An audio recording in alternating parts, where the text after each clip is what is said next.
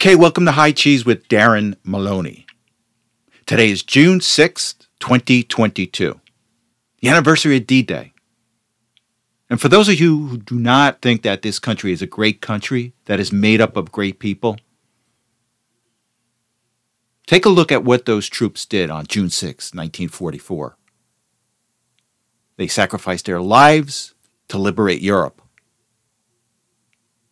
And throughout our history, we've done great things because we are full of great people. So, with that said, if you want to take two or three minutes, have your thoughts with what those great people did on June 6th. Let's talk about the January 6th hearings that are scheduled this week, Thursday, in prime time.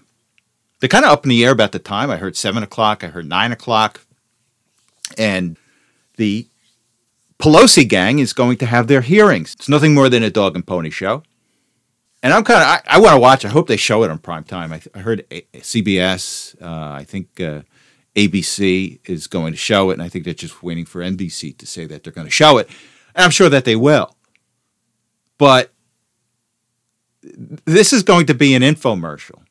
This is going to be nothing more than one of the pillars that they're going to use for the November election coming up and I think it's going to be a dud. Now, I think it was a couple year, uh, a couple of weeks ago that uh, Biden tried to throw into our political vernacular ultra MAGA, and I think in one of my episodes I mentioned that it was the result of these uh, focus groups, and these focus groups come up with ultra MAGA, and the DNC runs with it. So they run down the. I got something for you, Mr. Biden. Let's use ultra MAGA. Well, it was a dud. It backfired. And I think this is going to backfire too, because it looks like an infomercial. From all everything that I can gather, it's going to be an infomercial. And and let me just uh, point to an article from Axios, and it says we've got a scoop. January 6th committee has a secret advisor. And it says here the House January 6th committee has turned to a renowned former network news executive to hone a mountain of explosive material into a captivating multimedia presentation for a primetime hearing on Thursday. And apparently, they hired this James Goldston. He's a former ABC News employee. They're touting him as a master documentary storyteller who ran Good Morning America and Nightline. So, this is what you should expect. You should expect some type of documentary out there. It's not going to be a hearing. All this is is just a one big political advertisement by them. That's going to backfire. Now, I'm sure their their hardcore base is going to look at it and say, "See, see, see." It's, it's going to go nowhere. It'll be an embarrassment. What their hope is is that they're going to have these hearings, have these shows, you know, leading up into the November election. So they're going to try one, two, three, maybe four. But th- then it's going to fade out because I, I, just don't think that this thing is going to tr- uh, gain any traction with the American people. Particularly when it's going to be, you know, some kind of glossed over, highly uh, produced docudrama. I don't think it's going to work. And which is fine. Now, what I'm really interested in is I want to see the commercials that the networks play leading up into this throughout the summer, maybe into the fall. Because dollars to donuts, you're not going to be able to tell the difference between a political advertisement and these advertisements that the networks are going to play in order to pump up viewership for these hearings. So I want to see that. And with that said, if I if I'm the Republicans, I go after that. I think that's a violation of election law. So it's going to be interesting. Now, one thing I think you should watch. Uh, if you go to the Gateway Pundit today, again, today's Monday, uh, June 6, 2022, go to the Gateway Pundit. And there's the uh, premiere of The Truth About January 6. It's about a 45 minute to an hour documentary. And it's narrated by Jake Lang. And he narrated this from his prison cell. And it was a number of episodes ago that I had interviewed Ned Lang, Jake's father. and he was talking about this thing coming out. So it's come out, and it come it's come out at an opportune time. And what I would just recommend is watch this, and then watch the hearings, because the reality of what's going on is with Jake Lang, not with what's going on with this dog and pony show. So watch this, watch the hearing. One is reality, one is entertainment. Oh, I very much hope that Pete Buttigieg runs for president. If it's not Kamala, I hope it's him because it, will be easy pickings for Trump. And what I want to do is I, I want to go to a clip. He uh, he was on uh, this week with uh, George Stephanopoulos, and Stephanopoulos asked him about, well, what are you going to do about five dollar a gallon? And his answer was, well, what do you think? Uh, the White House has a dial, and we can dial up what the price is going to be. And then he went and turned on uh, the uh, oil companies. And this guy is the Secretary of Transportation. Doesn't understand the industry. This guy doesn't understand the American oil markets. So let's go to this clip, and then we'll come back and discuss because I, this guy's just a clown. Remember this guy? This this is the guy that faked his uh, riding his bicycle to work. He had his bike in a, a van, or I think it was a van or uh, an SUV, and he he was caught on camera taking his bicycle a couple blocks away from work, and then jumping on his bike and riding to work so he can get a photo op of him riding to work. This guy's a phony. Okay, so let's go to the clip and then we'll come back and discuss. Americans feel gas prices just about more than anything else. We're seeing $5 a gallon, approaching $5 a gallon across the country right now as we head into the summer vacation season. Uh, earlier this year, the president tapped the Strategic Petroleum Reserve. It hasn't made any difference at all. Was that a failure? But we also know that the price of gasoline is, is not set by a dial in the Oval Office. And when an oil company is deciding hour by hour how much to charge you for a gallon of gas, uh, they're not calling the administration to ask what they should do. Here are these oil executives on the record talking about how they're not going to increase production. He just doesn't know, or he's misleading you. And either way, it, it's not a good thing. So he gives this flippant response Oh, what do you think we have a dial? And he proceeds to blame the oil industry. Well, it's them, it's not us. But what he doesn't tell you, the message Joe Biden sent when he took over, one of the first things he did is he stopped the Keystone pipeline and he cut back on the leases of land for pumping oil. He didn't tell you that. So what he did is he sent a message in one of my earlier episodes, I said that you know these these companies that pump oil out of the ground, they have to expend a lot of money in order to get that oil out of the ground, and they need to know. And not everyone is successful.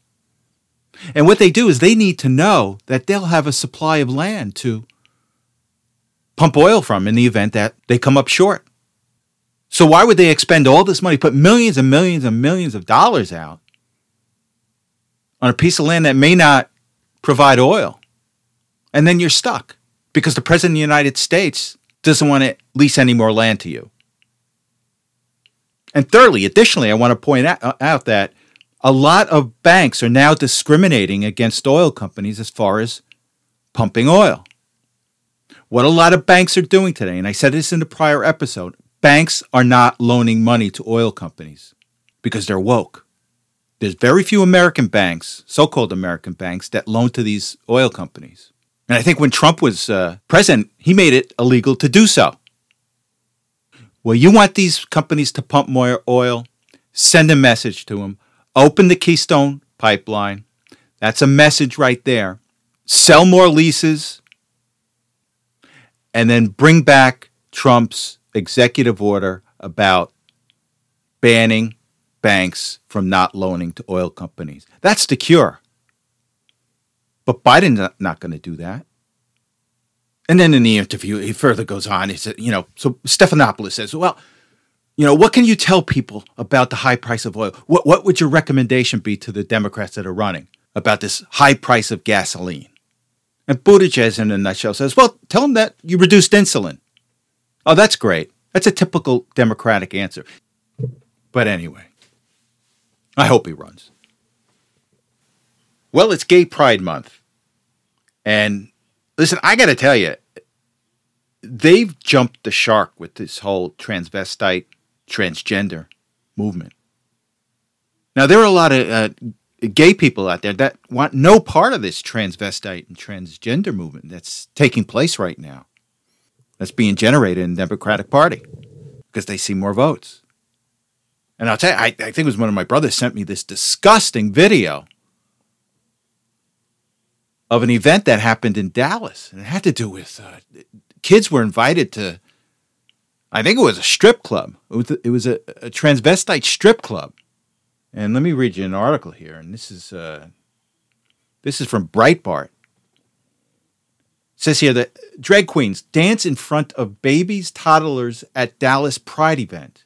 It says a viral video featuring drag queens dancing in front of babies and toddlers at a Dallas Pride event has caused an uproar on social media. The event is titled Drag the Kids to Pride, was held at a bar called Mr. Misster in Dallas, Texas, where families were encouraged to attend with their children, and they were. It also invited the kids to get on stage with these dancers. This is absolutely disgusting.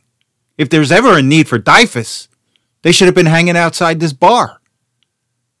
I mean, I, have seen a video of this. You've got men dressed as women with thongs strutting up and down in front of toddlers and babies. They're doing splits. They're exposing more skin than not. And this is normal? Think about it. This is normal? This is nothing more than grooming these kids. And think about this. You think about this. If I bought my four year old, I don't have a four year old, by the way, into a go go bar in New Jersey. There's two things that would have happened. I would not have been allowed to get in, and I probably would have heard from DYFS the next day. But not in this case.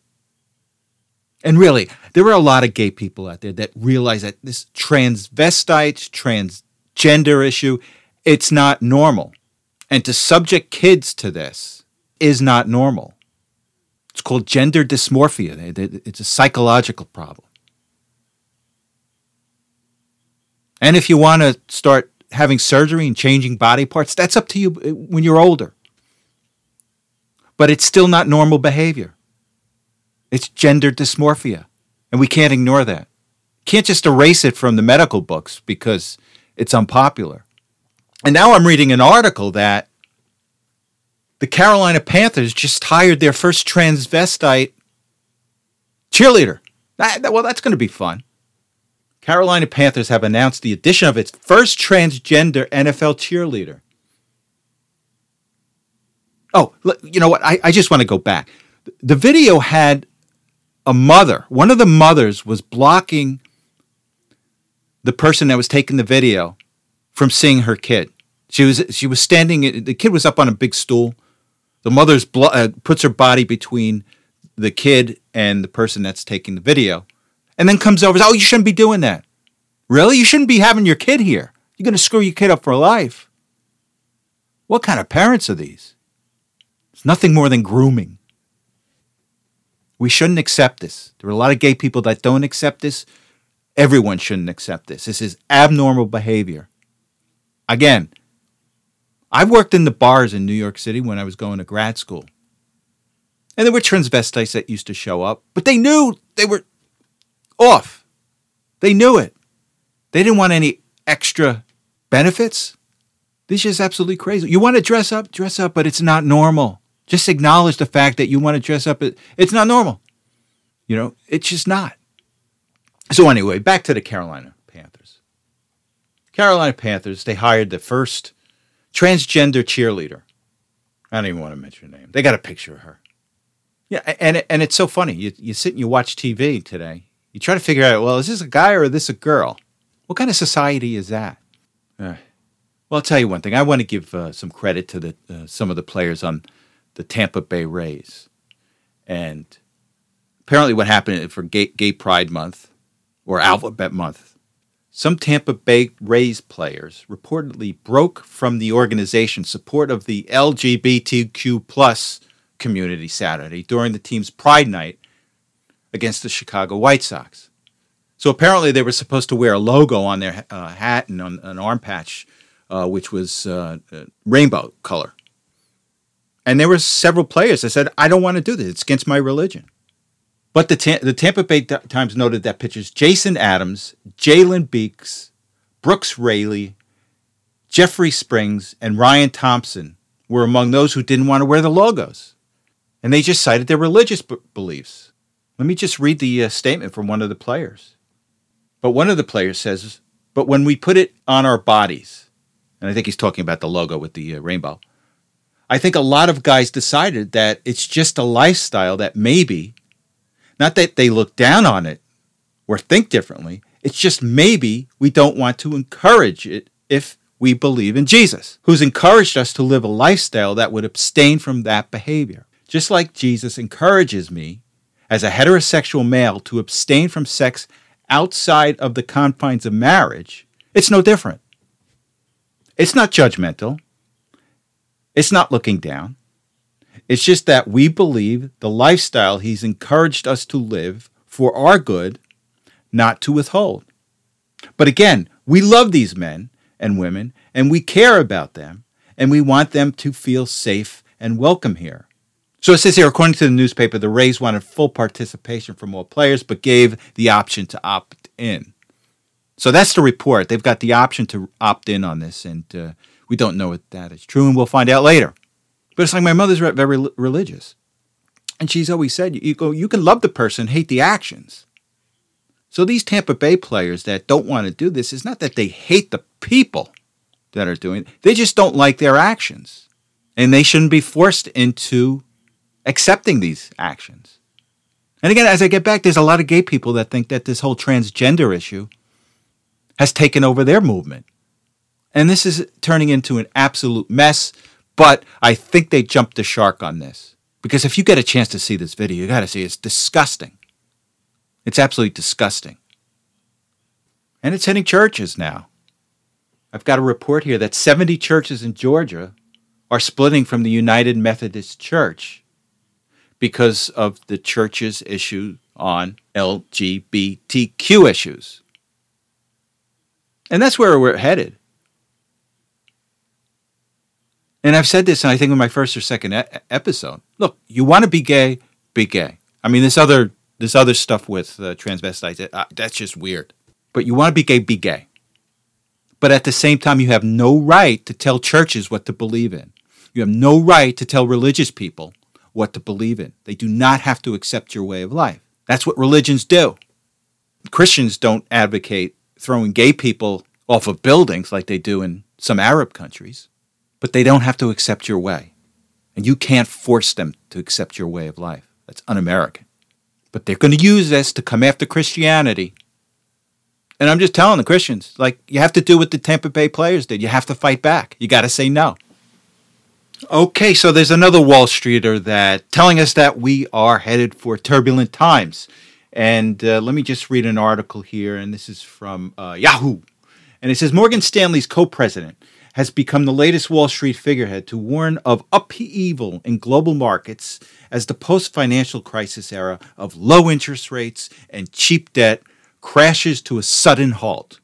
Ted Pick said that investors need to be wary of the twin threat of high inflation and a potential recession, which was he labeled fire and ice. We'll have these periods where it feels awfully fiery and other periods when it feels icy and clients need to navigate around that. We'll be having this conversation for the next 12, 18, and 24 months. So the next look, the next 2 years are going to be difficult.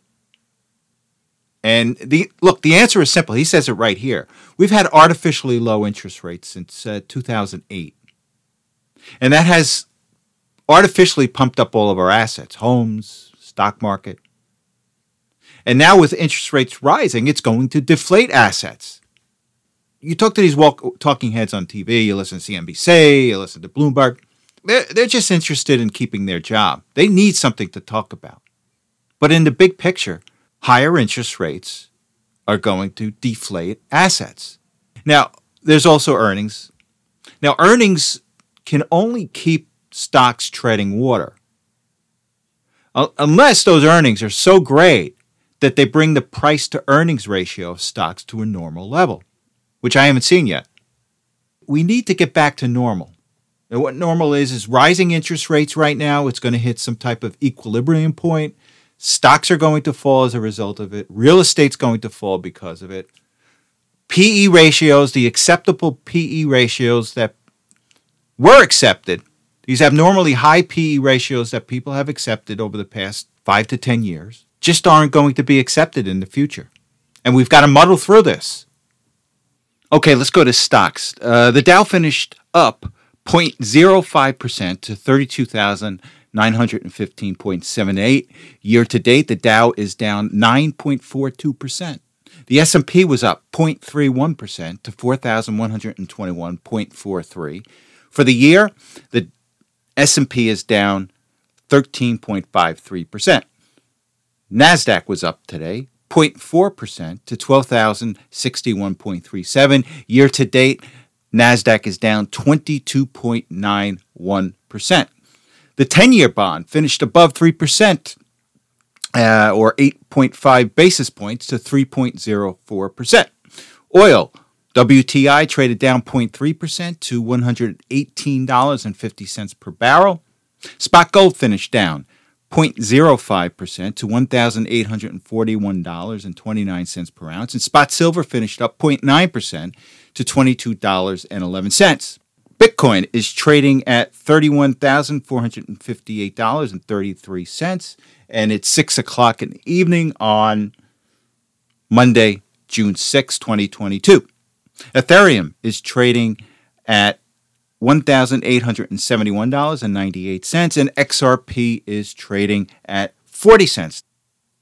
Okay, there's a few important items on our economic calendar for the week that I just wanted to point out in case you wanted to take a look at it. And the first one is on Tuesday, June 7th, we're going to have our foreign trade balance come in. And this is our trade deficit, and this affects our GDP significantly.